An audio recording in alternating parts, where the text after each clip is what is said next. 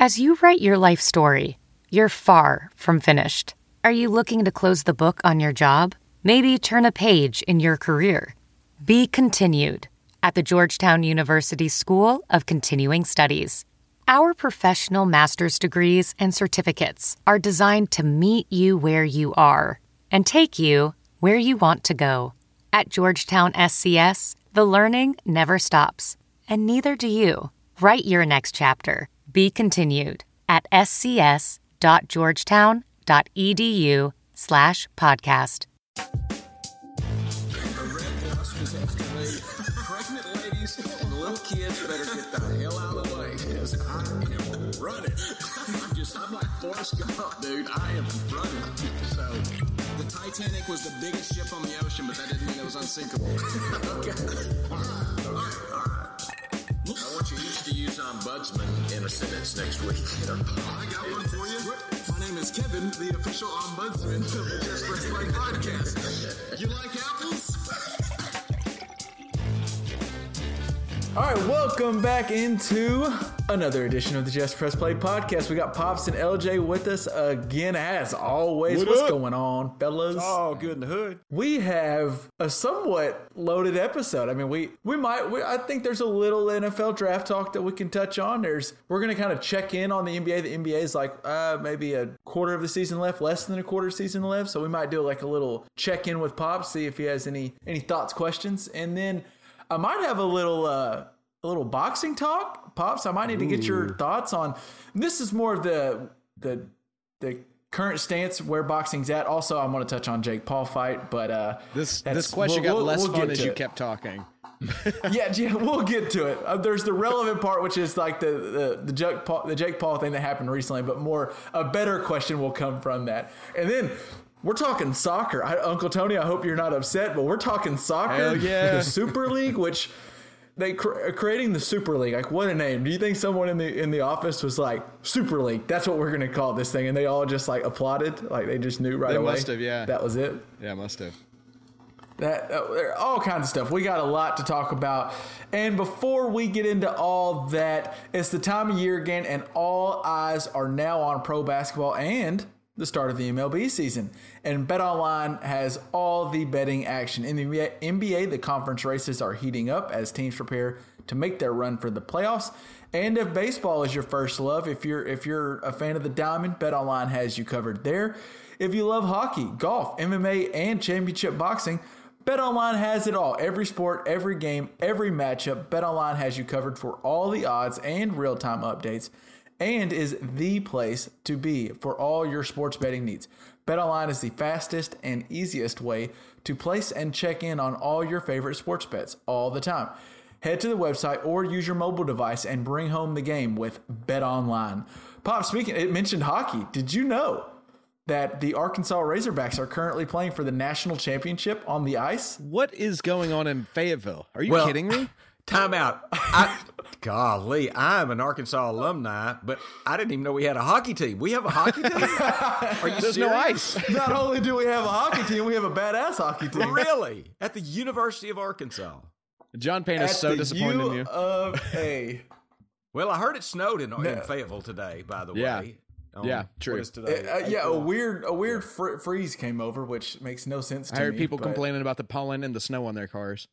Well, now wait. It is April the twentieth. Do you think perhaps people were making that up in Fayetteville? I mean, I did see a video, but yeah, it's possible. April the Fayetteville, twentieth. Why would April the twentieth be a day where you th- you would think that pops? Fayetteville parties.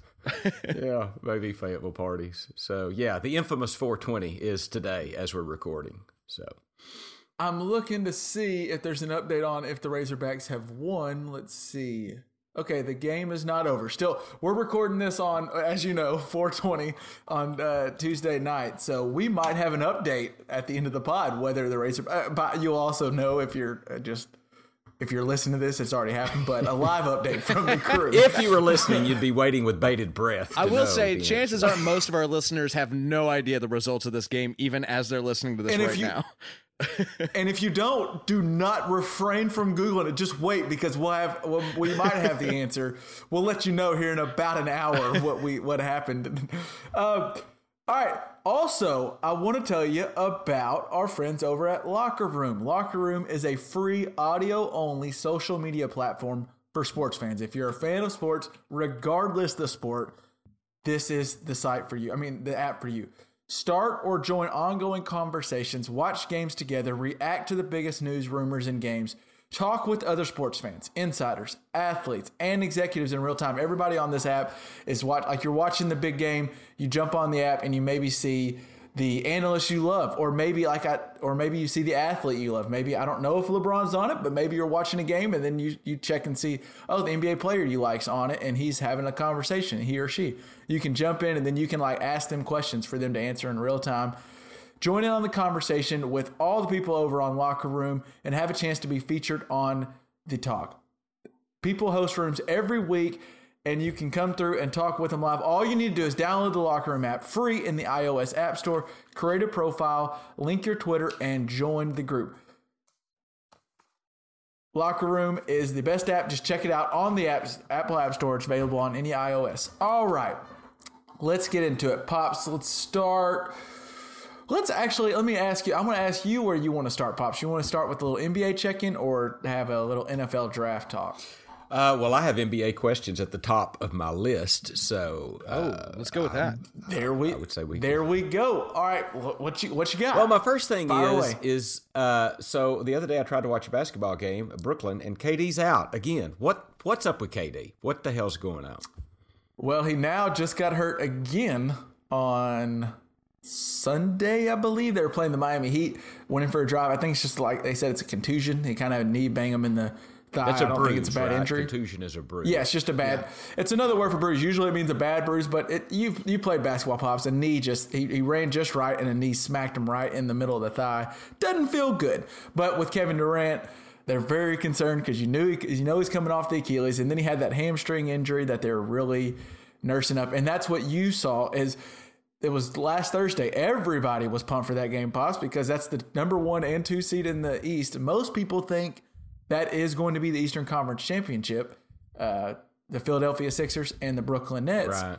And James Harden's already out. Then Durant is out for James Harden's out for an actual injury. He like he hurt his ankle or something, I believe. But KD was just a rest. There was that was before he had his contusion, so it was just a rest. They are monitoring him, and it was a back to back. That is the most frustrating thing when you're all amped up for a huge game, and then, And one of the stars principal out. Guy's out, but you know it is what it is. I understand that. Not well. That you answered my Harden question because I hadn't seen him playing in a while. But so, what is his injury? What's wrong with Harden? I, he he had a, a not just a rolled ankle. He had like a, a, a pretty good pretty good ankle injury that put him out for I think they said two to three weeks, and it's been close. I think he's close to returning. Quick uh, digression. I was listening to Simmons and Russillo today, and uh, Uh-huh. they had a deal where who's the favorite players you like to watch since Jordan? Did you happen to hear that one yet? Yeah. It was fantastic. It was fantastic. And Harden was neither on neither list, which I totally understand because he is not a fun guy to watch. Is he good? Yes. He's not a fun guy to watch to me.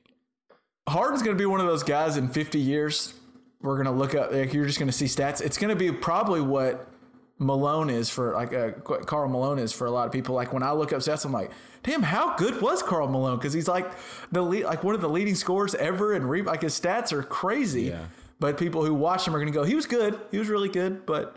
I, I don't know. I like Hakeem Olajuwon better. You know, like that's how I get from you. Yeah, And I even like- the stats don't always I like Karl Malone better than James Harden, but all right. I think Harden's going to be that way where people are going to go, "Oh my gosh, like what is this James Harden guy? He's better than LeBron. Look at his stats." You're like, well, I mean, that's if you like to watch really. basketball with four guys standing around and one guy going one on one, then then Harden's your guy, you know. But uh, uh, Uh, speaking of that, and this might be getting on to one of your questions, though, pops. You mentioned that Thursday night game, and I think you did tune in for a little bit.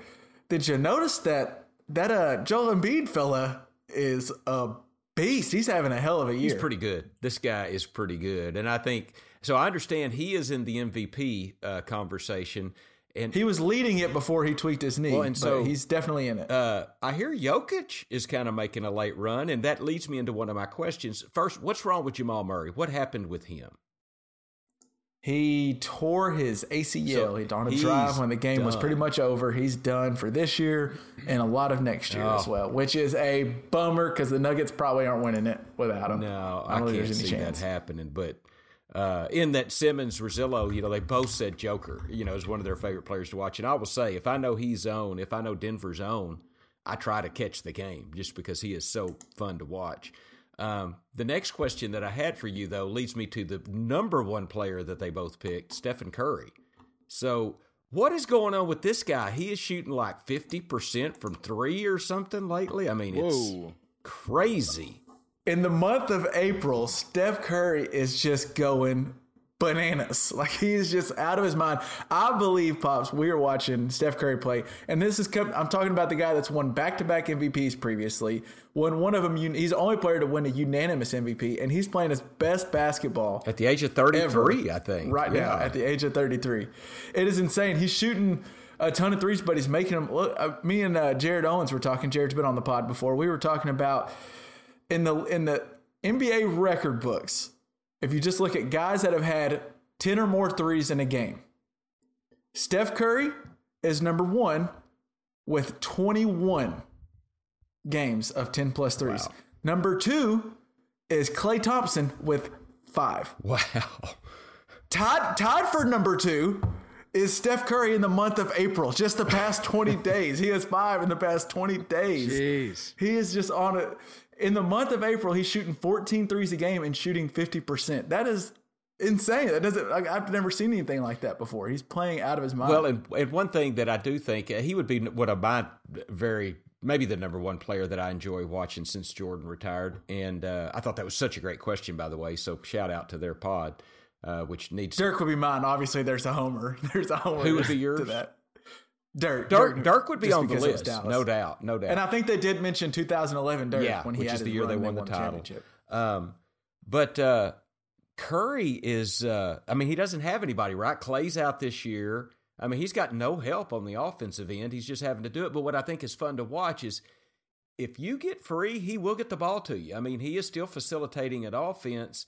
He's he's a good teammate, man, he can score at will. It seems like he's just been fun to watch since uh, Davidson. Is it was it Davidson in college? Yeah, college? Davidson. Yep. Um, Yeah. I mean, he's just a he's a baller and not a Where very he was big that guy. that thin kid on the mid major with the baggy jersey, With the and he good-looking was just mom. balling out. yes. Oh, Stacy, I remember. Yeah, that.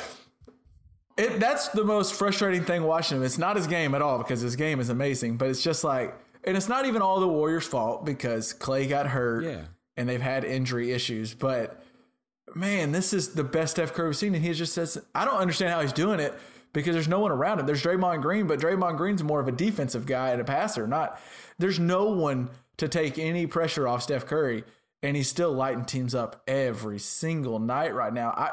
If I'm a team, I'm legit playing the box in one, but I'm putting the box on Curry, and leaving the one in the paint or something. like, I'm just making someone else beat me. the the stuff I've seen, he's not doing this like it's not people laying back. I mean, their guys are defending the hell out of him, and he is hitting contested three after three. It's just, it's amazing. Uh, uh, But what Steph's doing is interestingly, he's brought up one of my favorite things. Me and LJ were talking about this, I think, before you logged on. But uh, he's done the thing where all of a sudden we're getting to bring up Wilt stats. Anytime a Wilt Chamberlain stat gets invoked, it's just hilarious to me. So, like Steph Curry in the month of April, he's averaging 40.8 points per game, seven threes per game. He is on pace to join James Harden, Elgin Baylor, both did it once. Kobe Bryant did it three times. And Wilt Chamberlain as the only players in NBA history to average 40 points in a month. Wilt Chamberlain, I mentioned how those other guys did it once. Kobe did it three times. Wilt's done it 11 times. It just- Almost a whole No, calendar so- year. so there's what Steph's doing, which is insane, and then Wilt's 11 times. And then, like two weeks ago or a week ago, uh, Steph Curry passed Wilt Chamberlain for the all time leading scorer in Warriors history.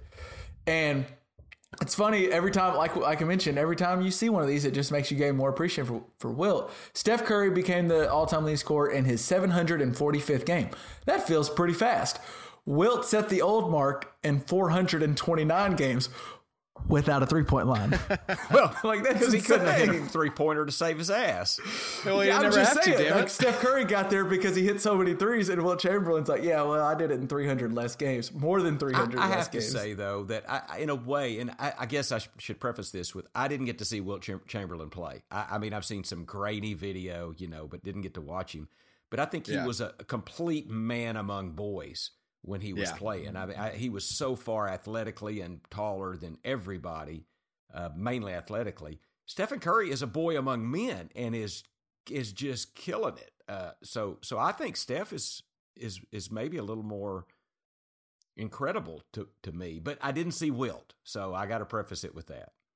It does feel like, and I'm with you. Obviously, didn't watch Wilt, but it does feel like Wilt Chamberlain's like if you put one of us in a basketball game with five year olds, but also lowered the rim down to like seven feet Yeah. for us as well. Or Wilt's playing So guys I- like us, you know. Yeah. I mean, basically, So yeah. it does make you.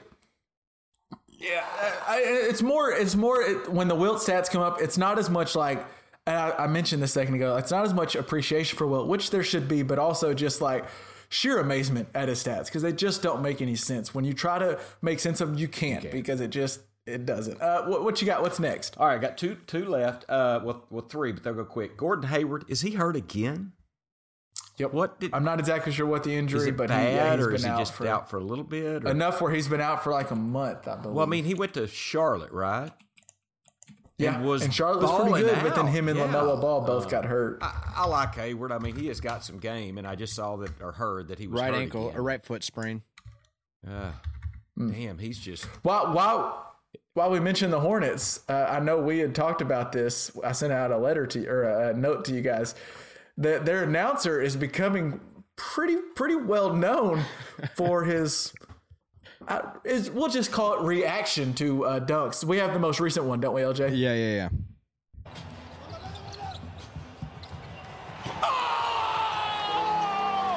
My mind is blown! Miles Bridges, how do you do? Just when you think you've seen it all, Just wait for it. you see something better.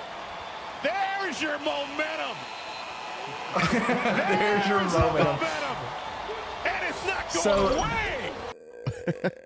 That is Eric Collins, who's been the announcer for the Hornets now since I think 2015, but he's really become well known this year because uh, we, there's a compilation of him. We may have touch on this again at some other point, but he does this every time a crazy dunk goes. And on a team with Miles Bridges, that dude jumps through the freaking gym. So it happens about once a week or once every couple weeks.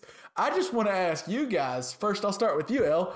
What do you think about our boy Eric Collins' call? I'm all in. I'm going to start watching Hornets games after hearing that. I don't even care. I don't know who's on the Hornets. I guess Miles Bridges. Um, whatever. I'm watching. And I'm LaMelo. Ball? Um, I don't care. I'm in. Y'all still haven't told me who the Ball family is, so uh, whatever. I don't care. I'm, let's go. Let's watch the Hornets. Well, luckily, I, have, I don't think you see a whole lot of LaVar in the in the crowd for LaMelo ball games. Maybe it's because it's smaller crowds right now. But yeah, we don't have to worry about the ball family. The, the guy is insane. I, it's definitely intriguing, but. Pops, you've had the pleasure of listening to that compilation where it kind of shows a bunch of these calls, and you do know he does this all the time. You might have a different thought well, than LJ. well. Let me just be clear. I got through half the compilation because it's like and it's not because the dunks weren't good. the dunks were good. The dunks were great, but it's like there's this guy just yelling, it just screaming at you, and it's just it gets old. It got a little old to be halfway through the what two minute compilation. So uh, it's a lot. It's a lot. I like his excitement, but it's it's a little over the top, in my opinion. I say it's become his thing and it has make him know like I, at some point this was i think it's partly this is who he was but like he's always had this excitement but he's clearly drumming it up like that's that was at some point a business decision i think where he's just like i'm gonna be that guy i'm just gonna be the guy that loses my. which there was another guy gus johnson had this too if you remember El. Yeah, yeah, he, yeah, he called mostly college football but also some nfl and he will he will lose it on a broadcast. And some people used to invoke the Gus Johnson effect. It did feel like every time he was calling a Big 12 game, like the one he was on would end up being 50 to 50 going into True. overtime or something. True. So I, there is some monetary gain to be that guy. Like I think it, it Well, can I will get say, you. as someone that's not like the world's biggest basketball fan, I don't really like watch basketball the same way you guys do. Like, I don't, I don't know the chess game going on. I just like I'm watching like, oh, that was a sweet pass. Oh, good shot. You know, whatever. And so this guy like lets me know. It's kind of like a, it's it's a studio audience applauding or laughing during a sitcom. Like the idiots in the crowd know exactly when to get excited, and I'm the idiot, and I know exactly. So you know, ooh, that was an Yeah. exciting play. yeah, I get amped with him. Um, so you guys probably find it pretty annoying because it's like, okay, on to the next play or whatever, or that was sick dunk, move on. Um, I'm just like, oh great, a thing happened, yes. See, I don't dislike it, but I, I'm a big fan. I, just give me the Mike Breen bang. I'm cool with just the, the the the good loud bang. I don't need you to go. How do you do? like we can do. Well, he's found its niche. I mean, I mean, you know what? Okay, more power to him. Okay, we we've done a little announcer talk, pops. What you had another question? Well, if you would, uh, I understand they have a play-in tourney for the seven through ten seeds. Um, I think I've heard a little bit about it, but I was wanting to kind of clarify some things with you on that. Do you are you familiar with how that's going to work? Well, so I'm going to go ahead and look it up again to be clear because as Scott Van Pelt has noted, multiple because they show the graphics because it is interesting. He's shown this like where the standings are, and he's said this a bunch. It's going to be one of those things where all year we know it's a thing and we know it's happening, but then at the very end, when it comes down to, you know, my Mavericks are as the the seven seed are now playing the Warriors for eight seed, the eighth place to see who goes. Like we're all to go. Wait, what? I didn't know this was the rules because we're not really paying enough attention to it, and it is new. From what I gather, the the seventh place team will play the eighth place team. Okay. Yeah, so they don't they seed them, not- but you don't play 7, 10, and 8, 9. That's what it was weird. Right, that's what you would think it would be. You would think the seven, because that's the best one of the four, would play the worst Right. of the, the but four. it- so the 7 plays the 8. seven plays the eight, nine plays the ten. Winner of the 9-10 game plays loser of the 7-8 game. The winner of the 7-8 game is automatically in as the seventh seed in the NBA playoffs. Okay. Okay. So the loser of that 7-8 game and the winner of that 9-10 will play for the eighth seed. Okay. So basically, as the you, if you get to the seven or eight spot, you just need to win one. If you get to the nine or ten get spot, you have to win that one and the next one. Well, so against in- both teams. In essence, I mean, they've added three playoff games in each side, which is, you know, ching, ching, ching. That's money. So that's Money toss. You know, well, I mean, it's interesting. It did raise money. well, Um, hmm. but that it got voted. It got uh, it, all. That's the funny thing. All the league owners voted on this and wanted this, but now and uh, my team. Mark Cuban is not happy about it because he didn't think he voted on it just assuming my Mavs are awesome. We're gonna we're not gonna have to worry about this. Well, now his Mavs might have to play Steph Curry's Warriors to get to the playoffs in a one game scenario. And that doesn't sound near as appealing as it did in the offseason when he thought he would be a top five seed. And they're complaining about it. That you know what? And this is, as a Mavericks fan, tough. Go be a six seed or higher. Just have a better record. You don't have to worry about the, the play in tournament's going to be fun. It's going to be really Yeah, I think it'll be fun. to watch. I mean, I see, but but if you voted on it, I mean, you can't have it both ways. Here, here it is. So You had a vote. It, now, now, if it was the league approved it and it was twenty nine to one, and Mark Cuban voted against it, Okay. Well, you know what? Keep on bitching because you were you were you're. It's the same tune, but you can't vote yes when you saw the dollar signs and then not like it when you're gonna maybe be the one on the outside. I, I'm kind of like Mark. Shut up on this one. And usually I'm all about my Mark Cuban, and he. I agree with him on a lot of things, but this one I'm like, eh. You don't, you don't, you don't have any ground to stand. All on. right. Well, cla thanks for clarifying that. Last quick question. I saw I saw that Jordan is going to present Kobe for his Hall of Fame inju- in, in, induction. So I, I have that. I did see that I think on Facebook. What's up with that? And I mean, I'm, that sounds cool. Do you know any more about that? Uh, not just just that is really all I know. Like, I, obviously, Kobe will not be present, and so there was a lot. Uh, there was a lot of thought being put into who will present him, Mm. and there was, I think, some thought that it could be Shaq. There was some thoughts it could be Phil Jackson, and they landed on Michael Jordan, which personally, I I feel like it's pretty fitting. I it's, do too.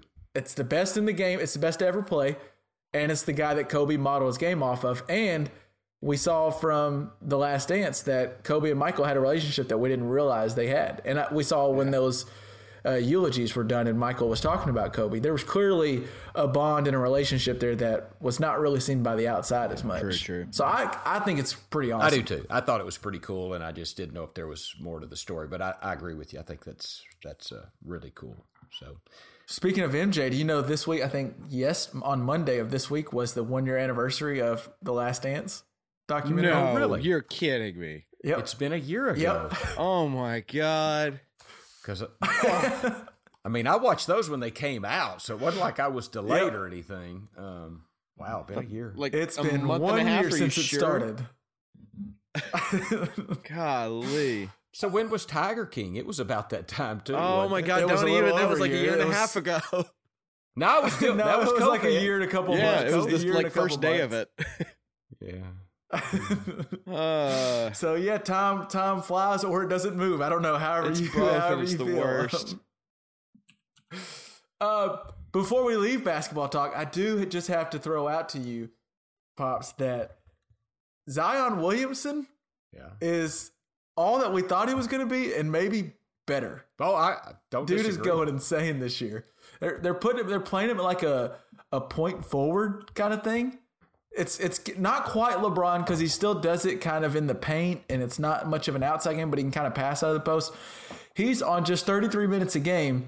He's averaging 27 points, seven rebounds, four assists on 61% shooting. He and he honestly just is pushing. it. It's like it's a weird. It's a combination of like Shaq when he was just pushing people around, Blake Griffin when he was just dunking on everybody's head, and a little bit of LeBron seeing the court. It's a weird. It's not. It's none of them at their peak, but it's all the best qualities that they have kind of interme- inter- interchanged together. It's it's it's pretty wild and it's I've fun to watch. a, a couple of spots of games, and I will tell you that uh, he's fun to watch. He would be, you know, kind of like must see TV if if you know you find him on. I'd tune in for a little bit. And he's playing. They're currently playing the uh, as we're as we are recording. They're playing the Brooklyn Nets, who are not playing either Durant or uh, James Harden. So time is a flat circle. Um, is, is that all you had? Uh, is that what you had, NBA, Yeah, as we that- check in? That's another reason the Mavericks are upset because you might have to play Zion Williamson with uh, one winner gets in for the playoffs, and that doesn't sound fun either. No, in a one game series, Zion is, phew, he's tough. The season has felt kind of like a slog, and it's just like I don't know. They're just getting through the games. It's kind of like any season has felt a little bit with COVID, where it's just like push through, just get the games, however, how- whatever it takes. But I do think the playoffs are going to be really fun. The matchups look fun. The West are going to be insane. The East, the top teams look fun. I don't know about the the, the bottom four aren't. They're just going to all get beat in the first round. But it's intriguing, and I honestly think the finals is open for debate. Like, I, there's no team I would pick right now is like, oh yeah, like last year I thought pretty confidently the Lakers would win it. This year, Yeah. if they're healthy, I think so, but we haven't seen LeBron and AD in a while. The Nets, if they're healthy, I think so, but we haven't seen all three of those guys play barely at all. The the Sixers are fun. I don't know. I think it's intriguing. I do too. I, I think it's very intriguing this year good. coming down. So over the weekend, I want to start preface this with if you bought the Jake Paul Ben Oh, Askren uh, pay per view on Triller, I think is what it was on. If if you paid for that, I'm sorry. you got what you deserved, also, but I'm Not sorry. sorry. Uh, I happened to be at a friend's house where they did buy it, and they I, we just I went over there. There was a group of people, so they probably like went in on it. So it wasn't like one person dropped the whatever it was, sixty five bucks, but still it was a bad purchase. But so they first off they bought it, and I don't know if it was more of a boxing thing or a bad concert thing. They had so there was literally two hours at one point where a fight ended, and they didn't have another fight. They just kept rolling out different people for concerts, and it was just concert after concert after concert. And then a fight came on, and the fight was a terrible fight, and it lasted like one round. I think it was a UFC. It was like an MMA thing. And then they did three more concerts. Like the Jake Paul fight didn't start till eleven thirty Central Time, and I think the whole thing kicked off at like five thirty. So it was Oh, just long as hell. And most of the fights were not good. Added in, the Jake Paul fight was not good. He was fighting Ben Askren, who it sounds like Ben Askren was just there to get a to get a paycheck. Uh, for anybody who doesn't know, Jake Paul is a former YouTube star turned into a boxer. He's he's fought. Well, I can't. I think I think he he's still a YouTube star, and I wouldn't YouTube- call him a boxer. But go on. Well, I mean, the dude can't. I don't know. I wouldn't want to get into the ring with him. I will give him credit. I'll give credit where credit's due. He knows what he's doing with the gloves on. He's not like I wouldn't put him in there with Floyd Mayweather or anything crazy like that. But he's not just like some. Like some schmo- like me throwing on some gloves and trying Well, to get sure, sure. It. Does, It's kind of like we talked about going to the the the boys club and like playing against somebody who was like a D two starter or something like that. Like they're they're heads and Yeah. shoulders above me, but I'd love to see him fight an actual boxer at some point. Um, Yeah, he started. He, he fought a YouTube guy, another YouTuber, and then he fought more recently, or most recent, besides the one that this past weekend, was Nate Robinson, former NBA player. Who Nate Robinson? I would have. I kind of thought Nate Robinson would beat him, but Nate Robinson's also not not your huge NBA player you're thinking of. He's one of the smaller guys, but he got knocked the f out. And then Jake Paul fought Ben Askren. Who is a former wrestler turned MMA star? Star might be tough. I mean, he did have a couple fights where I think he might have even got a championship belt at one point, but he was a big ground and pound. Do you and- know what he's most famous for, Stand up and fight. I just know there was a clip before where he took a shit ton of punches straight to the face and somehow didn't knock out and ended up winning the fight. well, what he's But most don't famous for is being the famous for. fastest to ever be knocked out in an MMA fight. So Ah, well, staying true Yeah. to form because it was under two minutes and Jake Paul knocked him out, which I thought it was a good punch. Looked like a good Pops, punch. well, I just let me ask you: just did you see any highlights or thoughts? Like, what what you think about the fight? Oh, I didn't see the fight. I, am guessing you didn't buy it. I'm guessing you didn't buy it. Smart no man. way. I, I watched it, but now important it things does like the remind stars or anything really. Uh, it it reminds me. I did buy back in the day, and this was before probably even either one of you were even considered. Uh, but we bought the Mike Tyson. Uh, uh, God, what was that guy? Michael. Uh, who was the guy that fought uh, uh, Ali and beat Ali? Leon. Uh, it was his younger brother. Golly, I'm sorry, I can't remember that. But it was a fight with Mike Tyson back when Mike Tyson was Michael Spinks. It was Spinks, Michael Spinks yeah. And uh, and and Mike Tyson fighting, and it was one of those deals. Now they didn't have a lot of concerts, but they'd have a lot of pre pre fights or undercard fights, they would call them.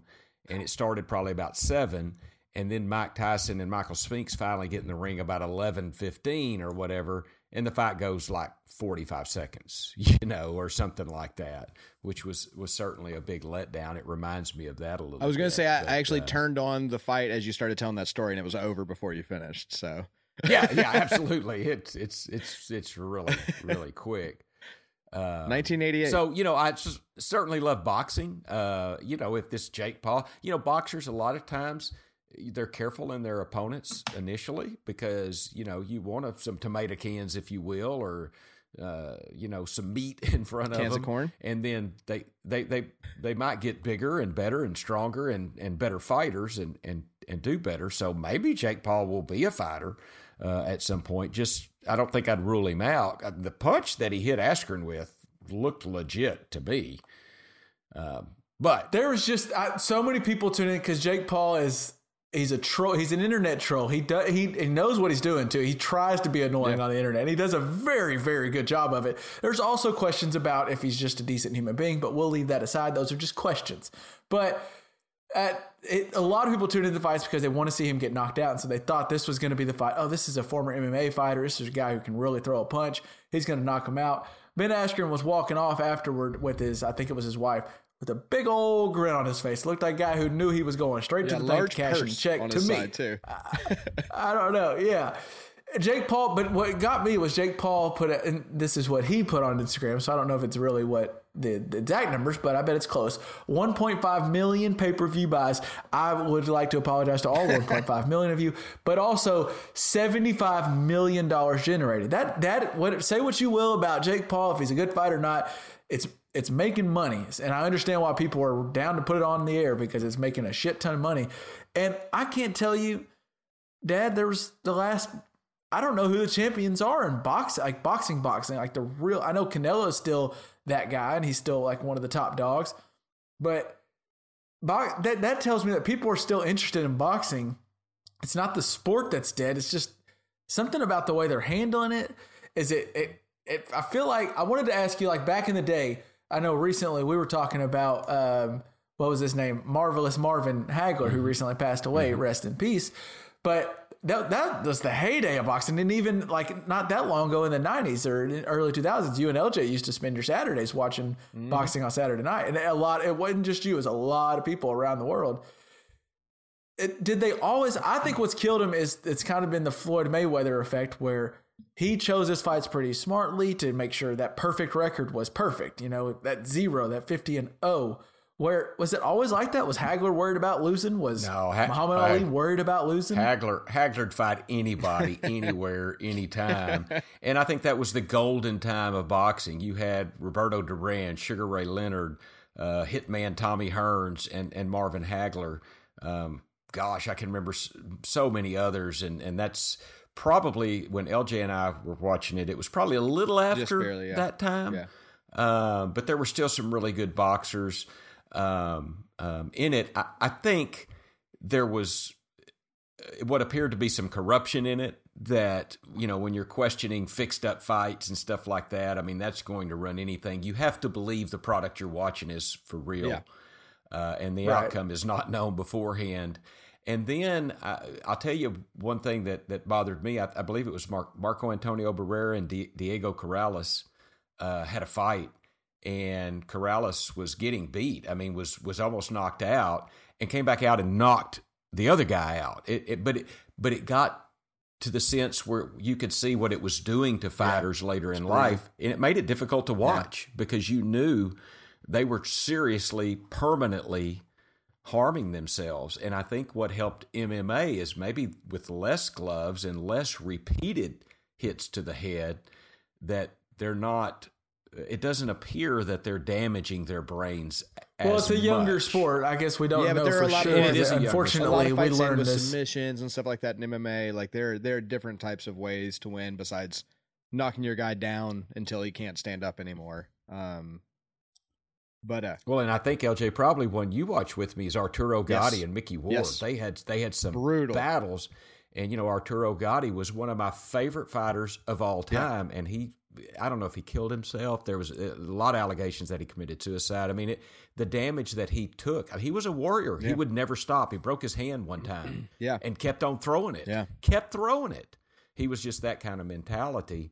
Um, but it but it damaged him permanently, and he's no longer with us. And it's it, it, it soured me a little Yeah. on Well, boxing. I don't watch it even as much. Kevin, you're saying that that because he was able to generate this much money and get this many views, that you think like the sport actually has mishandled and the sport itself is still fine. But I, I'm going to disagree and say that really the thing is is that Jake Paul is, I mean, just a hype machine. He is he is an expert hype machine. He is the best probably in the world at it. Um, uh, That's what a lot of boxing was hyping up the fight. Prince though. I mean, the Naseem fights are Hamed. good, No, I but know, you, but it- he was a hot machine. Muhammad Ali was excellent know, at hyping but up a fight. until like this, uh, until uh, he fights somebody that proves that he's actually a decent fighter, this will dry up after two more fights. I mean, I'm putting the money on it right now. If he doesn't fight somebody for real in the next two fights, then nobody's going to care anymore um, until he does. And uh, I guess I'm just I was intrigued by it. So I, I was intrigued by uh, the the boxing and the aspect. I'm not the hugest MMA or boxing, but like a big fight's on and and either I buy it or I, I pitch in to buy it with someone. Like I'm watching it. They are. I do enjoy the competitive aspect. It's one of those things where I'm never going to do it, but I like watching it on TV, kind of thing. And I just wonder what. I, I don't know if MMA is a better product than boxing. I know some people will say it is. I just don't. I don't know that. But they're clearly making Well- more money, and I think it stems to boxing. So like the, the the the the thought process is like you have to keep your record clean.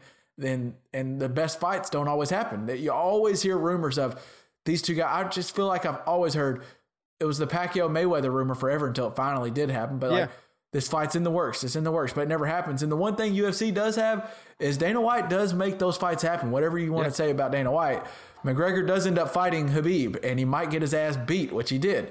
But uh, the next fight McGregor was in also made a shit ton of money because uh, one loss isn't going to make it to where you can't make a big purse on the next pay per view. And sometimes I worry boxers are Well, thinking about that. Yeah, I think that's a great point. I think that's totally relevant. Um, But I think another factor though is is like Dad kind of mentioned the the blood sports aspect of it, and I think MMA, I don't know, doesn't feel quite as it feels just as violent, but less bloody, less just awful, you know.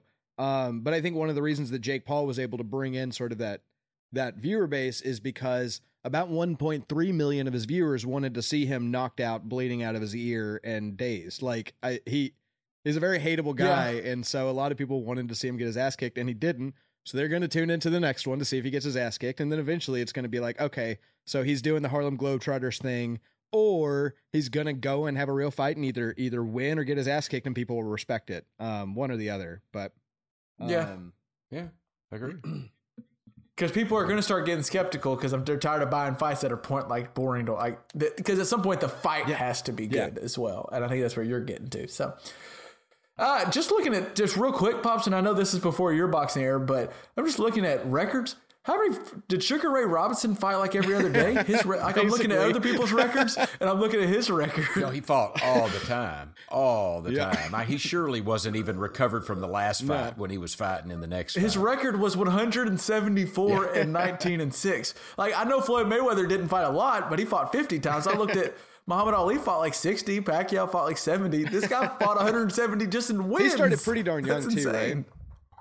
He did. Now I, now, I didn't get to watch Sugar Ray. He was even before Sugar Ray Robinson was before my time. He was the welterweight champion from 46 to 51. Yeah. So a little before, before, before actually time. a fair amount before my time. But uh, he is certainly renowned as one of the best fighters that have ever graced the planet. Yeah. Uh, uh, he was he was an amazing amazing fighter.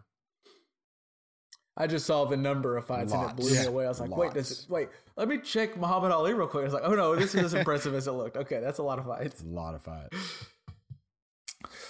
Um, I do want to ask you guys. I think next week will be our more. Uh, we're gonna go have a, a big NFL draft podcast. We're kind of preview it. Hopefully, talk to people. We'll see. But I did want to ask you guys thought on some of the the Trevor Lawrence stuff that came out. And there was a big article Trevor Lawrence had with Sports Illustrated where he kind of had there was a specific quote. I don't have the quote pulled up, but it was like an excerpt got pulled out, and that's what went viral. Where he said like he had the version of I I love football, but football doesn't make me. It's not everything to me. Being the greatest ever is not like the end all be all for me. I there's a life outside of football, and people, uh, of course, took that as like, oh wow, okay. He doesn't because all we've done is talk about how awesome Trevor Lawrence is, and I feel like this was the one chance people could could bash yeah. him, and it was like he doesn't love the game. Waiting. You can't draft him. Yeah, he, he doesn't love it. He doesn't want to be great. He none of this. He actually could care less about football. He's going to quit after three years, and I'm kind of just like, slow down. What what what did you think about all that, LJ? Was that just a bunch of blowing it's NFL draft season in a nutshell. Uh, just remind me, uh, what did Herm Edwards say? Did he say you play to have a good time because this is the most fun game in the world, or or what did he say? I think it was a more as a quicker, easier quote. Just you play to win. Oh, that's what it was. That's right. Okay, so I don't think it matters. I don't think. I think most uh, honestly, um, anything you do, no matter how much you love it, and I I speak from experience.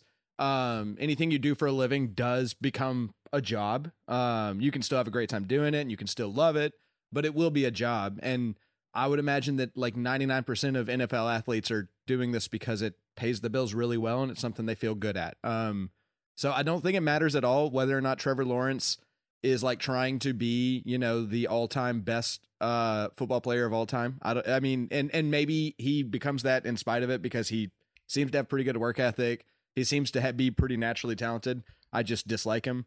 Um, but uh yeah i don't think it matters. I really don't think it matters at all and i think anybody who's like freaking out about it probably doesn't understand like what it takes to be a good football player. It's not just um it, it's it's got to it's hunger you know? It's not just like oh man i just like I, one day i want to be steve young and then like you just do it. Like you it's it's hard work and he's gonna work hard because it's what he's always done.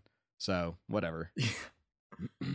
Pops what, what do you think um, I, I, am not. If I was what Jacksonville with the number one pick, I wouldn't be worried yeah. one iota. Um, I mean, I think he's a young man that's trying to downplay the situation a little bit and go, you know, I, I th- this is not this is a part of me. It's not who I am in in whole. Yeah. And and I agree with that. It's it's like Michael Strahan. It's one time said, "You're gonna. I hope you know more about me from my pa- career after football than my career in football." Yeah. And so, do, do you kind of like to have that burning desire to be the best? Yeah, I think that's cool. I, he sounded like a pretty well adjusted young man to me, and I would like to have him on my team. So it, it, it didn't. I think I think kind of what you alluded to, Kevin. Maybe people are looking at reasons Yeah. uh, to not like the guy, and and it didn't deter me at all. Didn't deter me at all. Agreed.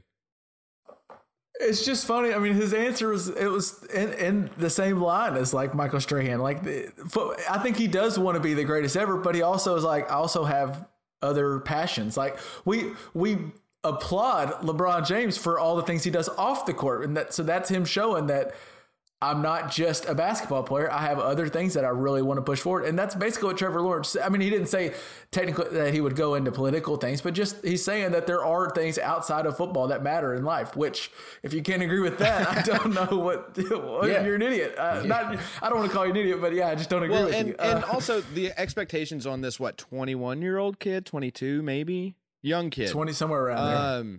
The expectations on him are you know obscene. Like he's either going to be um the greatest player to ever live or a huge disappointment even if he's pretty good. Um so i think it's okay to kind of get out in the public and say like hey maybe don't put that on me you know? Like maybe just let me play my game and like root for me and hope i do well and and back off a little bit. Um I also watch games where Trevor Lawrence ran the ball, like he he did like a quarterback read or something, and straight up took an Alabama linebacker and an Ohio State linebacker two different times, just took them head on, and one of them he ran through him. Yeah. That sounds like a guy who's pretty passionate about the Yeah, game. I think he's gonna be You don't take on an Alabama linebacker unless you really want to win I that game. he's gonna be and fun. LJ, as you alluded to, you play to win the game.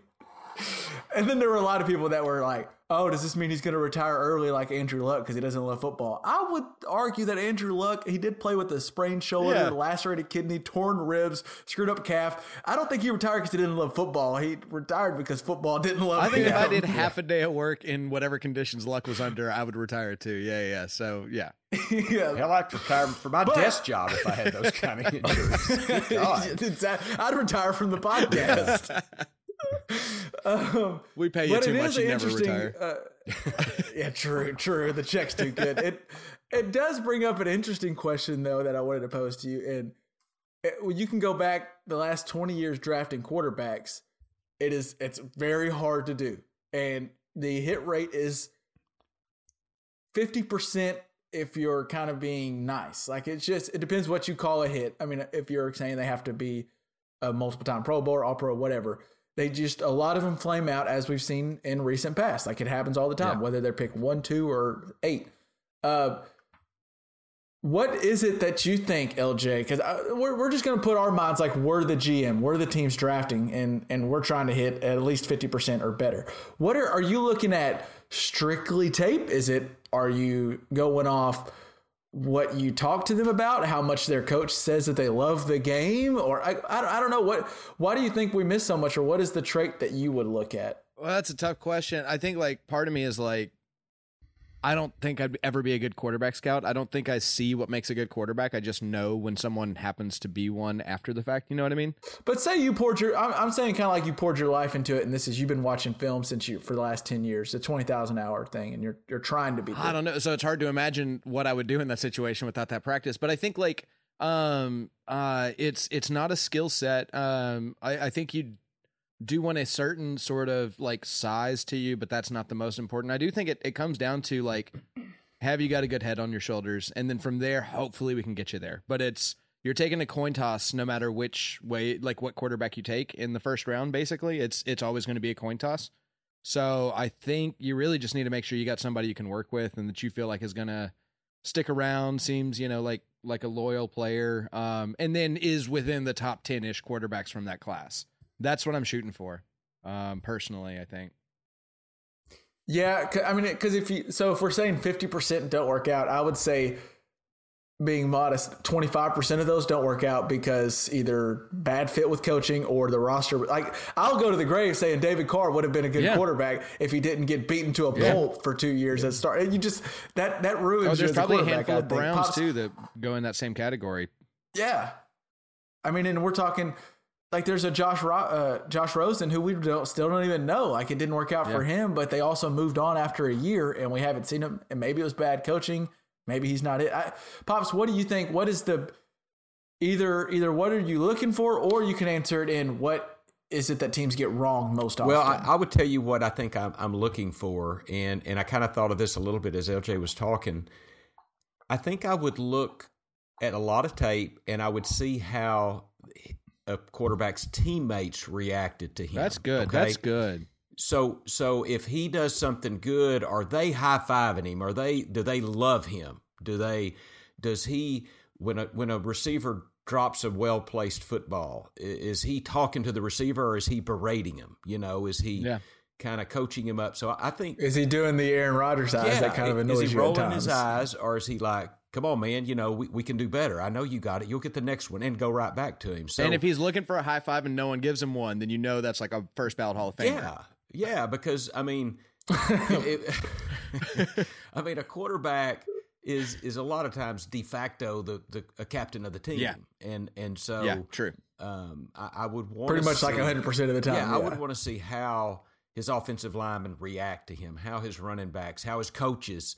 Uh, how his defense, you know, are they cheering for him? Are they watching? And, and and I think I would look, yeah, because it's easy to see. Can he can he throw that 20 yard out, you know, on a, on a frozen rope or and and does he have touch on the ball? I mean, that Yeah. stuff you can pretty easily see by tape, but you you can't I think intangibles are a lot to it. And Patrick Mahomes comes to mind. I mean, I love the way Patrick Mahomes comports himself. He's he's excited, he's he's passionate about playing, he is charging up his players. Um, Yeah. I, you know, I'd say a lot of that about Tom Brady. I know he's probably not the most beloved, but but still, his players his teammates love love him. him. Yeah. his teammates love him. Yeah, so no doubt. I, I, I think that's one of the things I'd look for. Yeah, I, I really like that. So if I'm a team getting ready, like say I'm one of these teams getting ready to take, you know, say I'm the 49ers and I'm looking at Fields, Lance, or Mac Mm-hmm. Jones or whoever it is. I, I just as much as I have a scout or multiple scouts probably watching every single throw that that guy makes and and whether I think he can fit in our offense, I might dedicate another scout to watch every just clip of him that's not the play, like at, after the play, or while the defense is out there. Like, what is he doing? Is he checking his iPad trying to figure out what what the defense was doing? Is he also cheering on the defense? Does the defense like eager to high five him? Like you know, just little receivers? Yeah, yeah, things. Yeah, totally. Yeah. Or his line. Yeah. I think there's because because that I think you hit it on hit a big part of it. The quarterback has to be has to be kind of the leader. If you don't, he has to be able to get guys, men, to follow him and believe in him. And so, if he's not doing it at twenty, what's what makes you think he's going to do it at twenty five? And sometimes With it's the millionaires charisma, following and him, yeah. you can miss on that. And yeah, you can miss on that too. There's been guys that people, you know, you get them in a closed room and they interview him and they think he's awesome, and then it flames out. It happens. But I, I just think maybe we they put too much into height, weight, hand size. Can he make the 80 yard throw, and not enough into okay, he he can't quite make that 80 yard throw that Ryan Mallett was making. But it does feel like everyone loves him a in that locker so. room, and that's a big deal. Well, you know that you make me think of Baker Mayfield. I mean, Baker Mayfield was kind of probably not loved outside of his team, but his team loved him. It did seem that way. I mean, it seems like they would they were going to war with that guy, and and it still seems that it way in still Cleveland. seems that way. And that's the guy I want. Somebody that'll go to war and and have people go to war with him. Well, I've- that's that's the guy I want. I've still got an open wound for something that people do wrong. If you want to hear that, um, Please. height. Uh, let's just chill. Uh, so the Broncos famously were going into one draft and they had a quarterback at the top of their board, and they were like, you know, uh, this guy is the guy outside of every aspect, or he's with every aspect outside of height. He like he just doesn't have the height to be an NFL quarterback. We don't want him. So they end up picking Brock Osweiler instead of the Brocket ship. instead of uh, Russell Wilson. Um, Wow. So Mistake. Yeah, Big a little bit. mistake. I mean, one quarterback got I think they a also- trade to take his contract away from a team. So, uh, uh, yeah, I think I'd rather have Russell Wilson. Yeah. I think they also uh, loved Paxton Lynch for many of those same Mhm. reasons Yes. that he fit. He fit the which luckily they took him when they did because I think if they would have let one more pick go, the Cowboys would have taken him instead of Dak Prescott. He was going to one of our it worked teams. out well for part of this podcast. But yeah, it's just you know it's great when you get a Josh Allen Yeah. who is six foot five and can make that throw, but that doesn't need to be eighty percent of your. Of your Well, especially league. nowadays, we know this, it. and and it's maybe easy to say in 2021, um, as opposed to you know whatever 2009 or whenever that was, but uh, um, because now we've got yeah we've got Russell Wilson, we got Drew Brees, we've got quarterbacks that are under the six foot mark that are doing just fine. So yeah, Yeah. All right, I want to move on from some football and get to some football, if you will. oh Um, god, you're gonna confuse our but- foreign listeners. But before we get to some soccer talk, I know you've heard us talk about how if you're gambling on the game, you gamble on basketball. You've heard me give terrible picks on the NBA or or the Masters or NFL. But you also got some soccer bets over on Bet Online. It is the time of year where all your you want to get some skin in the game, and if you're getting into some footy right now, maybe you're Uncle Tony and you're kind of wanting to get more into the pitch and, and what's going on over in London. They have you covered over at Bet Online with everything, every sport, every game, every matchup whether it's on the field or in the ring or the octagon, they got you with MMA and championship boxing as well. BetOnline has it all. They, it is the fastest and easiest way to place in and check in on all your favorite sports bets all the time. Head to the website or use your mobile device and bring home the game with BetOnline. And before we move on, I just got to tell you about the best sunglasses in the game. Look, your outdoor experiences could simply put, they could be better clearly better. Kaenon sunglasses are made exclusively with polarized lenses for optimal clarity. Using Japanese optics, Kaenon's lenses are clearer, lighter, and stronger than other lenses and are nearly impossible to scratch. That seems like an, a, good thing for sunglasses. With frames handcrafted in Italy, Kaenon sunglasses elevate your experiences outside with a degree of clarity beyond your wildest imagination. And I'm just telling you, I have a pretty wild imagination, so that's, it's beyond my wildest imagination. Use the exclusive code KaenonCast15 at Kaenon.com to receive the 15% off your first pair. And it is spelled a little differently than you may think. That is KaenonCast, K A E N O N, cast C A S T 15, 1 5. Kaenon, clearly better. All right, LJ, we talked about at the top the at the Super League. They're they're doing a thing where like I, I from what I've kind of gathered, all the richest teams are just going, why don't we just play each other? And they're just saying F everybody else and making a super league. But a lot of people are really pissed off about Yeah. this. Uh, can you, as you might know, as the listener, me and Pops don't do a ton of soccer. LJ does the most on this pod. So explain this to us as if we're five. Okay. Um, so first off, I think it's worth putting out there that it actually, as of right before we started recording, it looks like it's actually probably not going to happen because a lot of teams backed out. Um, which we'll talk about why. Because of the backlash, probably. Um, okay. Okay. But uh, but so first, let's just kind of like break down. I want you guys to know kind of how European soccer works, and for the foreign listeners, when I say soccer, I mean what you guys call football. When I say football, I mean football. Just so there's no confusion, American football is what I'm talking about when I say football. throwing an oblong ball. Yeah. Um, I'm not going to call it hand dagger or anything like that. It's football. Um, but so so the way that the the leagues in Europe kind of work is that there are um, let's just let's just put this into like baseball terms, right? So there's like a minor leagues and a major leagues, right? And uh, so if you can imagine, for example, the uh, uh, the the minor leagues and the major leagues aren't connected at all. So like the Memphis Redbirds are not an organization of the Cardinals in this sort of fantasy world. Um, they are their own team Okay. that is like a Memphis team, and but they're just in a smaller league. um, and so then, so like imagine the Arkansas Travelers are just absolutely killing it. That's like a, a small time minor league baseball team in Little Rock. So they're absolutely crushing it these days. And then, you know, coincidentally, the Rangers are just garbage. You know, they're just falling apart and uh, they end up at the bottom of the league and the Travelers end up at the top of their league.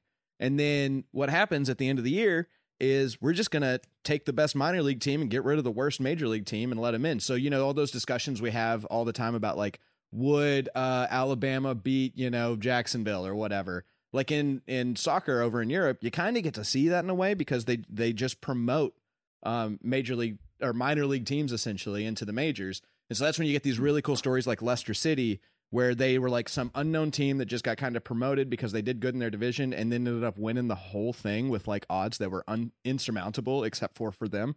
Um, you get some really cool stories like that, and they're really exciting. You can understand why people would like really like the system because like if you're the Rangers and now you've been demoted, I mean, you got to build like there. You need to not like you can't have a rebuilding year. You got to keep working to stay like in the pack all the time. And then if you're the Travelers, you got something Right. to fight for like all the time. Like You actually have that like if we do catch lightning in a bottle, we could win the whole damn yeah, thing. and then imagine too that you're like a, a Little Rock baseball fan and you've been going to Travelers games since you were a kid because they were cheap tickets and as you grow up you get like the $400 box seat or whatever and then all of a sudden this is a major league team like how cool would that be for for the fans of that city and like how important is it for the DFW fans to to you know really start you know putting into their team blah blah blah. So it's it's it's kind of a cool system. And then you take that and then you actually imagine that this exact system with a similar level of competitiveness exists in Canada and in Mexico and in like Cuba and in um you know Brazil. And so all of these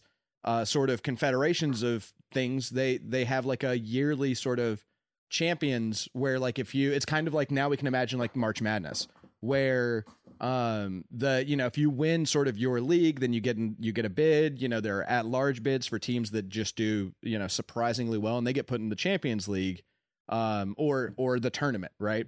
Um and so then you know you have like all these leagues compete against each other and then you know there's a there's a big winner at the end of it and they're like the champion. Um so that's like a pretty cool system um if you can have the competitiveness all Right. across. So what's kind of happening now is like metaphorically let's imagine that like Duke, Kentucky, North Carolina, and Kansas um, over this next summer, they're like, you know what? We're going to start our own damn tournament. We don't care. We don't care about this seating. We're always going to be in, no matter what happens. We're starting our own damn tournament, and we're bringing, you know, another, um, you know, we're bringing every college basketball team that historically has done well with us. Um, I think you can understand why the so it's like them. It's like it's like Duke going. I don't even want to have the option of maybe losing to Lehigh. Y'all are only watching because Duke Yeah. and Kentucky. Like, you're only watching because we're there. So we're just going to get 12 teams that are the best, and we're just going to play each other, and the winner is the the Yeah. champion. That's yeah, what yeah, exactly. And uh, and so they're trying to do this while they're still playing, you know, in the ACC or whatever. Um, but just on the side on Wednesdays, they're going to play, you know, the best uh, SEC team as well or whatever. They're just they're going to you know have this tournament kind of go during the season. Um, but it doesn't actually matter what happens at the end of the you know ACC season because that tournament doesn't matter to anybody anymore because it's it's not the super. and so the reason that these teams are doing this in in in Europe, and I will say, if you can name twelve soccer teams, um, I get oh, if you can name two soccer teams, I guarantee every soccer team you can name is on this list of teams that are thinking about joining the Super League. They are all teams that Americans know. Like, there's not a single team that you haven't or that uh, you could think of that isn't on this list. It's the best teams historically. Manchester Definitely United, That- that's it. I'm done Uh. Barcelona, Yep. Uh, Arsenal, Chelsea, uh, Manchester City, Real Madrid, Tottenham Hotspur, um, Juventus. Like all of the teams you can possibly think of, I guarantee are on this list. all the ones that I played with Yes, on FIFA that, that are the highest rated. list. Yeah, okay. And and I will say that I think it's kind of uh, present that the the metaphor of um, you know like Duke. Um, there are a handful of teams on this list that are historically good, but in the past five years have been pretty awful. Um, the Manchester teams, I think, are both on that list. Uh, and so, you know, it's kind of interesting. It's like, okay, so you get a permanent bid into the Super League, but like you're also not even in the top 20 of your own league. Um, that's kind of a weird flex. Um, but so the reason that they're doing this but it's because they have a lot of well, money. the reason right? that they're doing this, the, the the claim teams. is from the teams that are trying to do this, is due to COVID. Uh, attendance has been down. People aren't even really watching games. The excitement's just kind of down over soccer. Um, and so they think what we can do is we can give them something to watch. Who doesn't want to watch Manchester United versus Barcelona on a Wednesday night? Like that's that's worth checking out. Who doesn't want to watch Chelsea versus Arsenal? Like let's go. Like let's. I mean, those are actually in the same league, so that's a bad example. Uh, Chelsea and AC Milan.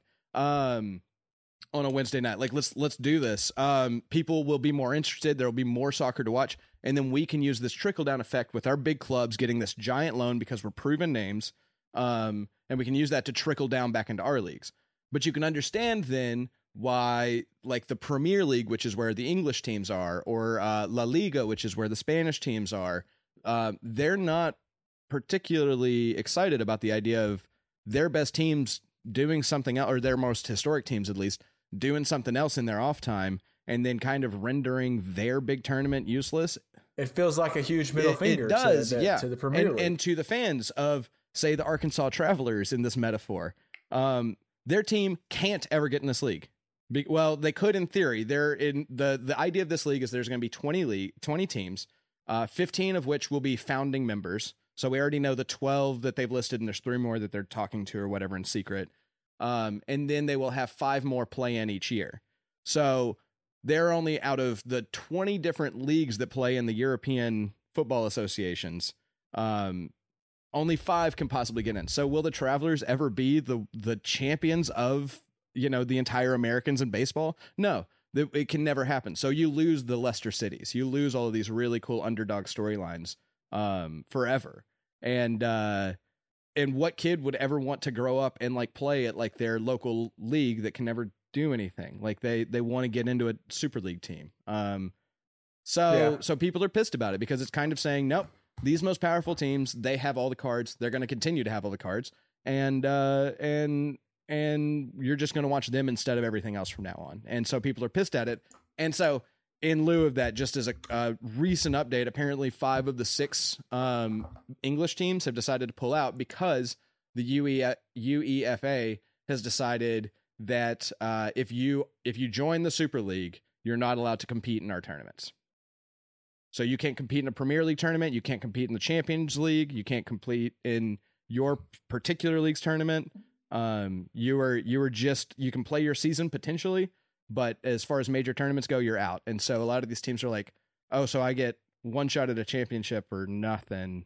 And there's a lot of good. T- okay, so okay, so I'll I'll uh, never mind. I'm not gonna do that thing. That was crazy. Like let's not uh, let's. I wasn't talking about that. Let's uh let's forget about that whole thing. That's kind of what they're saying. They're like, oh yeah, we were Yeah, joking. still- we weren't serious. We just kind of I believe see. it's Chelsea is still holding out. They're like, yeah, I mean, we want to kind of hear from people. We want to know whether our fans are interested in blah blah blah. But all the other English teams are like, nah, screw it. And so with five of the twelve bailing now to make this twenty team thing work, they're going to need to get eight more teams, which is kind of a big ask because a lot of teams have turned them down. So. Did did they throw throw out the possibility that they could make those te- anybody that any player that was competing on those as they called the dirty Yeah. dozen?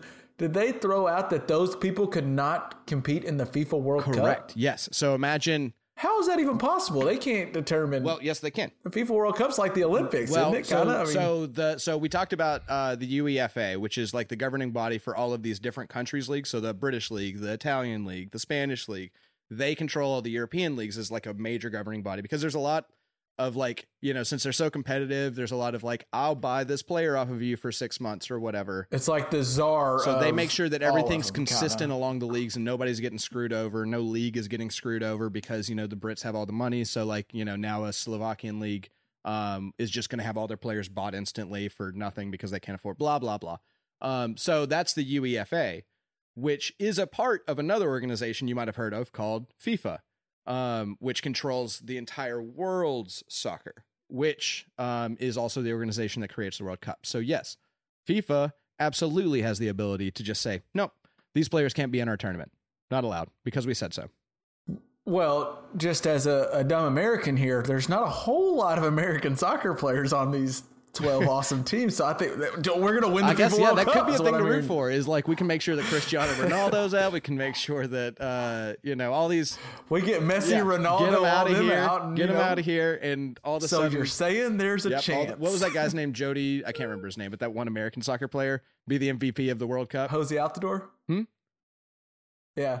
I remember Jozy Altidore was the Yeah. kid that was like 13 and supposed to be the best ever, and he never ended up being. But There's someone, but anyway, yeah. So that's kind of the gist of it. I don't know if that helps much, but No, it does for me. I I just know the main thing I noticed is I got down a rabbit hole both on Twitter and then a little on Reddit that it seemed almost unanimous that there was not one fan that thought this was a good idea. Yeah, it's- like all hated the idea of Well, it, and so it makes me it's think, obviously well, then don't. the But, only- but they're also like it's stupid because I watch it too. Like it's my team, so I'm gonna. Yeah, but the only reason that it, it would happen is because the owners want more games to play against high level opponents so they can pack out a stadium and sell TV rights to it. Um, Yeah, I heard the whole reason was they lost so much money in COVID that this was their this was their like okay we can make all our money back Yeah. doing this, and they didn't they didn't think about oh people are gonna not just dislike it they're gonna hate. Well, I think they even it. probably did think that because I think it's like it, it- This is like an idea that's been floated out. This isn't like brand new to this year. This is something that's been floated out, and it usually gets shot down very quickly because it does create a complete power imbalance in European soccer. Um, which you know it would suck if um you know one team won the NCAA football championship every year like Alabama does. So I can understand why people are frustrated by that. Um, to have all that power collected into like a handful of teams. Um i mean the sec gets so much hate. Um the patriots get so much hate that if like you actually like create a system where that is the only way it can work uh you know i would hate it even if that was my team. You know i'd, I'd want a competitive league. Um so you know um i think people knew that this was going to be unpopular but i think it was more unpopular and especially because uh even players started speaking out against it because they want uh you know they came from these small clubs or whatever like they they have a nostalgia for the system. Like this this whole function is cool to them. So Interesting, interesting to see where it goes at. I know for the, the, the there's a few soccer fans that listen to us. I, I, regardless, this was like it took over world sports news. In America, it wasn't as big because soccer's not the biggest sport in America, but it was like it, it gained a lot of traction. I was interested, and it also kind of went over my head. I didn't know much of it, so I'm glad you kind of dumbed it down and explained it. Uh, now I want to move to some some news in the. Uh, it, we're going to transition from sports and kind of talk. First, I want to go with something I saw with shows. Amazon Studios is getting ready. As many may know, they're getting ready to uh, make an adaptation of Lord of the Rings trilogy with a series. And I saw that Amazon is about to spend, they're going to spend roughly, according to the Hollywood Reporter, $465 million just for the first season of the show. Just to put that in comparison for people, HBO's Game of Thrones cost around 100 million per season, which is one I thought would be like the only like that has to be the most expensive show ever.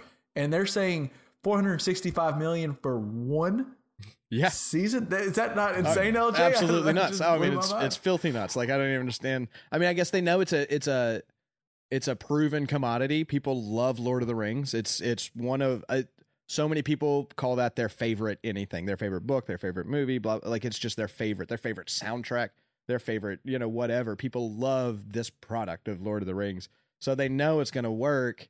But that's still a big old hunk of change to throw at it. And for their sake, I hope they nail it because if they don't at that cost, they're going to be the enemies of everybody. Like it's going to be way worse than season eight Well, Game of Thrones. Uh, And that's what I wanted to I wanted to ask Dad too, because like so I saw Game of Thrones originally it was about six million dollars per episode in season one. By season eight, it was fifteen million per episode. But that's because they knew they even we're not going to talk about season eight, but they knew that all eyes were going to be on it. So it was the return on investment was there. So that's what they're thinking with this Lord of the Ring thing. Pops, do you do you, what are your thoughts on Lord of the Rings? Did you like it? Watch it? Are you interested in the show? I, I've never read it. I tried to read uh, The Hobbit. I think is the first Yeah. in that in that series, and I just could not get into it. But now, uh, our good friend uh, of ours, Bob, uh, loved Lord of the Rings. I went to go and see I him mean, in he was a- theaters with him. Yeah. yeah, avid Yeah. reader, Really? and loved those, and and certainly I respect what he liked to read. So there, you know, I, I kind of think I could have got into it. I will, I will give him a shot. I'll give him a, a watch. Um, but I just, I don't know. I could never get into the books. So, uh, Have you ever watched you, the movies? did you watch Will? the movie? You didn't watch no, the movies? no, because I, it was just too much fantasy for me. I couldn't get into the book, so I didn't. But I, I'd probably try. But you this. like Game of Thrones. They're different. They I are did different. it. It, it, They are different now. Maybe so, because I, I even read the first uh, uh, Game of Thrones book, and it was fascinating. I mean, I really, really did get into Game Uh, of Thrones. they're both fantasy, but like basically, George R. R. Martin kind of went into the Game of Thrones series thinking, well, basically everything that's written in this genre is a trope of Lord of the Rings, so I'm going to do something a little different. And that's kind of, I mean, so they are different. They're very different for an audience member for sure. Well, so the, my other question was going to be because pops and uh, I, you kind of answered it with yours, but I, I'm one. I did actually read The Hobbit. I read it for school, so I didn't like it to start, but then I ended up really enjoying the book. I did actually really like it. But when it comes to the movies, I've never watched any one of them, so I thought maybe I was going to be like the, the lone idiot that hasn't watched it. It's kind of one of those weird things where it's just gone so long. No, you got company and now I haven't seen it. Well, So- and, and I will say, I'm not the world's biggest, biggest fantasy nerd. Um, and I don't just absolutely adore these movies, but a lot of my friends do.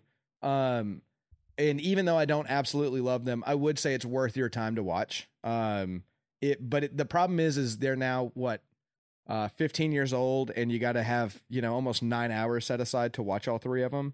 So like it's it's a daunting Yeah. task, but I would say it's it's worth watching. Uh, they are they're pretty much masterpieces in cinematography, and uh, there's a lot of things that I think anybody can like uh, sections of it. It's just it's just so daunting, and so I understand why you haven't. But like I do know a lot of people that would call you the biggest idiot in the world and probably uh, stop talking to you. So Also, if I'm the creator of these shows, like so, if I'm the if I'm Amazon, if a Hollywood Reporter asks me how much we're spending on it, what flub? Say they're spending five like three hundred million. Maybe you flub because this is just a report on what they're roughly spending. So I'm just throwing out four hundred sixty-five million because you know now we're talking about it. At least that's like uh, we're get- they're getting free publicity when they just say we're spending a shit ton of money. And if nothing else you got me over here, idiot who hasn't watched yet, but also I'm like 465 million. I got it. I'm gonna at least check it out, and they might have me hook, line, Maybe. and sinker after Maybe. one episode. Who Although I do worry, So- just as sort of. Uh, it, so Lord of the Rings is like a finite story that Tolkien wrote, right? And so making it into a series like kind of makes me nervous conceptually because you try to drag out a series and like create as many seasons as you can. And so if they don't have like a this is four seasons and we're out, then like you know I think it's a bad idea. then you're gonna And then some, also a lot of things don't get better when you throw more money at them. You have to throw the right amount of money at them. And so this this does feel like too much. I don't know. I don't know what it's going to go to. Uh, they might have the best craft services in the world, and they're otherwise going to just like have a pretty normal uh, show running experience. But it it does seem like this is the type of thing you throw more money at. You're going to have too many cooks in the kitchen, and all of a sudden, you know. Um, it's all just going to be CG and it's going to be weird. Like it's, it, it seems like it might be too much money. I'm a perfect example. Perfect example. Season eight Yeah. Game of Thrones. Just because you spend a lot of money on it doesn't mean it's going to be Yeah. the best season because it clearly Yeah. was not. Um, sticking with the fantasy theme here, uh, pops. Weird. We said we're recording this on 420. Um, can we talk about the, you have mentioned the origin of 420 for those who maybe don't know what 420 is it's a day where a lot of people smoke a little bit of the devil's lettuce or or some bit of marijuana but I have no idea. I just always have known since I've what I don't know when, when you're what year. Sometime when you're like in eighth grade, you hear the term 420 and you act like you know what it means. Yeah, like anything, yeah. You don't want to be the one idiot that doesn't know. Yeah, and then you, so you figure out what it means. And you just know, oh, that's the day for pot. 420 munchies. But what is the actual Before origin? you- is it some random? Before you go, can I actually tell you what I used to think it was, so that way you can tell me how wrong I am? Sure. Okay, so growing up, what I understood it to be was the police code for if they smelled weed in your car, and so that's why people Right. call like that's why people celebrate That's not a terrible. yeah. I mean. I don't know if it's true or not. No, no. Well, that's that's not true. Interestingly enough, though, that is a that's a very widely held theory that you know, like I can't remember. You've seen cop shows, and they've got a three eighteen going. Yeah, down, right, which is an exactly. armed robbery or Right. And so a lot of people thought 420 uh, was a was code for uh, somebody smoking weed, or we're going to go bust them, or in possession. Uh, it's not actually that. Another one that I actually uh, just found out recently, they thought Bob Dylan had a lot to do with it because he's got that song "Rainy Day Women" number twelve Oh yeah, and yeah, thirty-five. yeah, yeah. And in the song, he says, Everybody must get stoned. And if you multiply 12 times 35, you come up with anybody want to take a guess? Uh, four thirty. 420. Yeah, yeah, okay. 420. So, but 421. But alas, but alas, that is is not the case. So, w- the most widely accepted story is there were a group of about five friends in San Rafael High School in California, and I believe this was the early 70s. Okay. yeah, early 70s Sounds right. And they would gather. They got wind that there was a, somebody with the Coast Guard that had grown a marijuana field, and then got deployed out, and so he couldn't take care of the marijuana field, and so what they would do. It started out. It was 420 Louis because they these were all athletes, so they played after school sports, and they would get done with their practice about four, four fifteen, whatever, and they would meet at 420 by the Louis Pasteur uh, statue. Oh. And what they would proceed to do then is number one, get high, of course. and number two, try to find this, try to find the treasure. Yes, they had some map apparently uh, uh, that that the I don't know if the Coast Guard guy gave them or led them on a wild goose chase, but so that was always it got to be a thing. It's 420 Louis. Uh, and then how it got further, they never did find the the, uh, Oh, the field of, of poppy. But uh, What? no. You're saying they never found the treasure? Probably because they got high first. But uh, it just so happens that several of the guys, or at least two of the guys' dads, one handled all the real estate for the Grateful Dead, for the, the guys in the Grateful Dead. The other one's dad, Well, now we're making connections. other- well, listen, this is how 420 got to be such so. This is the most 70s So story I've ever heard. Another guy's dad was very fr- uh, good friends with the bassist uh, of of uh, of uh, Grateful Dead. I, I think the guy's name was Phil Lesh or something. But anyway, great friends with the bassist, so they would hang around at Grateful Dead concerts and get to go backstage because their dads knew them all. And one of the Grateful Dead guys heard him talking about 420. Well, he thought it was cool, so he starts using it a little bit here and there. And then a magazine y'all may have heard of a little bit back in the day, High Times, which was Yeah. basically a, an advocate for marijuana long before it was anywhere near as legal as it is today. Well, a reporter was at one of the Grateful Dead shows and he heard everybody talking about 420 and he got intrigued. So he starts using it in his article in the magazine in High Times and then just bam, Wow. 420, 420, Blew up. 420. So that is the most widely and in in researching this, um, there there are five members, two of which are still anonymous. Of the they call themselves the Waldos. I don't exactly know why they call. I've seen themselves that. They the used to hang out on a wall. I did see that part. Okay, well they call themselves the Waldos. This could be an awesome series. know, We're I've talking seen about Lord of the 400 Great Netflix series on this. but three of the guys have come out and they're well known and they've taken a picture with the 420 flag that they had back in the day. Uh, there's one of those things that where uh, you know you ask in a yearbook or a school paper, give me one word for your classmates. And one guy just goes 420. And so they have that from back in the day in the San, San Rafael High School newspaper Cool. and they have some memos back and forth where they reference 420. So I really think it was these Waldo guys, uh, it- which actually three of them, and I don't have their names, are well kno- are known, and two have decided to remain anonymous. That's for Cheech and Chong, the anonymous own ones. choosing. Yeah, Cheech and Chong are the anonymous pair of the. They don't want Waldos, anyone to know that they smoke weed. So But uh, but yeah, That is it. That is, That is fascinating. fascinating. yeah. Yeah, Stephen That- Bloom two- was the was the uh, reporter for High Times magazine. Stephen Bloom, interesting name. Uh, but yeah, there you Two go. takeaways I had from that is one, the I just imagine how much how funny the guy thought it was. If this is how it worked, where you're just like, I'm gonna give all these potheads. I'm just gonna give them a map with that where I tell them there's a treasure. so when they get high, they go look for this treasure, and it's just like a random random map of just a bunch of bullshit. And he's like, I'm just gonna give it to the potheads. and let them have fun with it. And They probably loved it. They, it makes me want to drop off a I- map at a high school like in Horatio up here or something, and just see if it turns into something in 70 years. And then second question, and this is just you mentioned Grateful Dead, pops, I, or either one of you a Deadhead? I, I would have to say no. I mean, I like a little bit of their stuff, but I'm not a big deadhead. Not a deadhead, but No. everything I've listened to, I like. Yeah, I like them. They're fun. Okay. Well, so so the the whole wall there needs to be a se- uh, which I guess they need to talk to the Waldos, but like a, a couple seasons of the Waldos would That's a just great I be title, yeah. hilarious. James Franco. Yeah, the Waldos, and they're getting high and driving around. It'd be like Cheech and Chong movies from the back in the Yeah. day. It'd be probably pretty funny. Executive produced by James Franco Yeah. and Seth Rogen. I mean, it'd be I'd great. watch that. Yeah, 100%. 100%. Oh, that's brilliant. There you go. Happy Oh, 420. Happy 420 to everyone. Happy 420. So at four, you Um, know, at four, at four twenty, at four at twenty after four on the day of four twenty. I'm just saying, there's probably a I bet the Waldo's got probably a lot, real of, stoned. lot of that going on. Yeah. As as we head out, let's give the people what they want. They come here for oh oh well. Before we do that, while Pops is doing the favorite thing that didn't get on the pod, I am going to look up the score of the Ice Hawks to see if we are now a national champion. So stick around. But I know what here's what they want to know, Pops. What's your favorite? Well, thing I'm that did not actually get on the? I'm going to have to crawfish on something that I said earlier. Oh. On one of on one of my earlier segments, I was upset at the housekeeper. It was one of those uh, what do you call them bougie Yeah, problems or right. champagne Yeah, yeah, yeah. problems.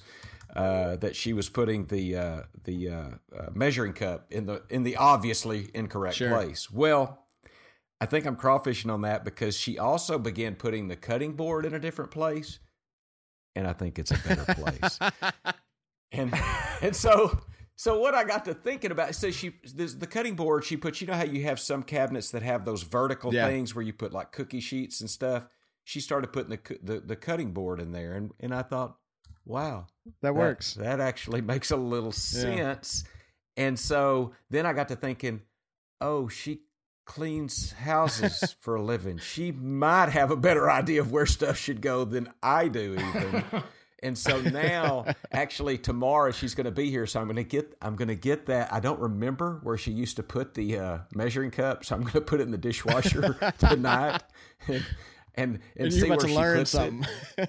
and and maybe you know what? Maybe it'll be better than You know, I thought. It I'm glad you brought that up because uh, since since you mentioned that last time, she's come and cleaned this cabin that I'm staying in right now. And the whole time when I walked back in the house and smelled the pine sol and saw how clean everything was, I was like, I cannot believe Dad besmirched her name. I'm gonna write in for her Christmas card. like this is incredible. So I'm glad that you walked that back a little bit. Yeah, So you're saying when you found that cutting board, it was just one of those little nice little pleasures where you're just like, oh, no, I was, irritated. Like, where's my cutting board? You know, funny. I know exactly how that sound actually is in real life. Yeah, there were probably some uh, superlative uh, exclamation points and asterisks and pound signs uh, that were said too. But when I did locate it, it just really it was like eureka. That I think that's a better place, and you know she she's probably got more experience at it. So I think I'm gonna put the I'm gonna I'm gonna see where she Yeah. puts this measuring cup. It might be better. Yeah, test it out for a week, see if it works. I, I'm glad. Open open your mind Yeah. a little bit there. Maybe maybe the place that she put the measuring cup was actually the better spot for Yeah. it. That's she's that's expanded hilarious. my mind. Absolutely, Nice. Those are good moments. Those are good moments. Oh yeah. Well, now then we will log off. You can go ahead and expand your mind a little more if you want to indulge in 420. That's up to you guys. As we head out, the Razorback hockey team, the Razorback Hockey Club, lost to Hope in the national Oh. championship, three to zero. To hope. We, we Hope College, to which is a Michigan was the school. So they were playing in Michigan school. I will say though, just by the way, I looked up a little bit about this. They're playing in like a Division three tournament, and they're technically a club team. Um, they're the highest ranked club team in the nation. Whoa, whoa, whoa, whoa, whoa, whoa! We don't have to throw out. We were playing for a national Okay, championship. sorry, sorry, sorry. That's all we need to know. all we had to And talk Yeah, and they lost to a Michigan team, so surely they know hockey. So this is pretty impressive for the Hogs. Yeah. I mean, I've never seen hardly anybody. None of my buddies play hockey, so I'm just saying there's not a lot of hockey playing. Well, and they had to beat Arkansas. they had to beat two Michigan teams to get to the finals. Um, they also had to beat two Texas teams, but Is it a Michigan league? Okay, I was just making sure we weren't playing in the Michigan league or something. All right, that'll do it, guys. We will see you next week. Talk some draft and everything else. Hey, homies, peace out. peace. The day is here already. Um, everybody got blue snowball recording. Oh, I guess I'm no because I don't have a blue snowball, but I'm good. Everybody's funny today, huh? Well, you did ask a very direct question. The answer was no. There's also a question that you knew that was That's true. But see, don't you get irritated when somebody asks a question? You answer the question like you know what I meant. Yeah. Well, but on the other hand, I didn't know exactly what he meant. There was no question what he meant, so that's fair. But yeah, I'm with you, Dad. What is it like? Uh, Always answer with snort. the guy, I don't know if I can recount this right, but the guy's in a hot air balloon and he and he, he's around and he comes down towards the ground and he sees a guy and he goes, Hey, where am I? And he goes, You're in a hot, hot air balloon about 10 foot above the ground. He goes, I know, asshole, but that's not what I meant. He goes, Why are you mad at me? I answered the question accurately and you're mad at me.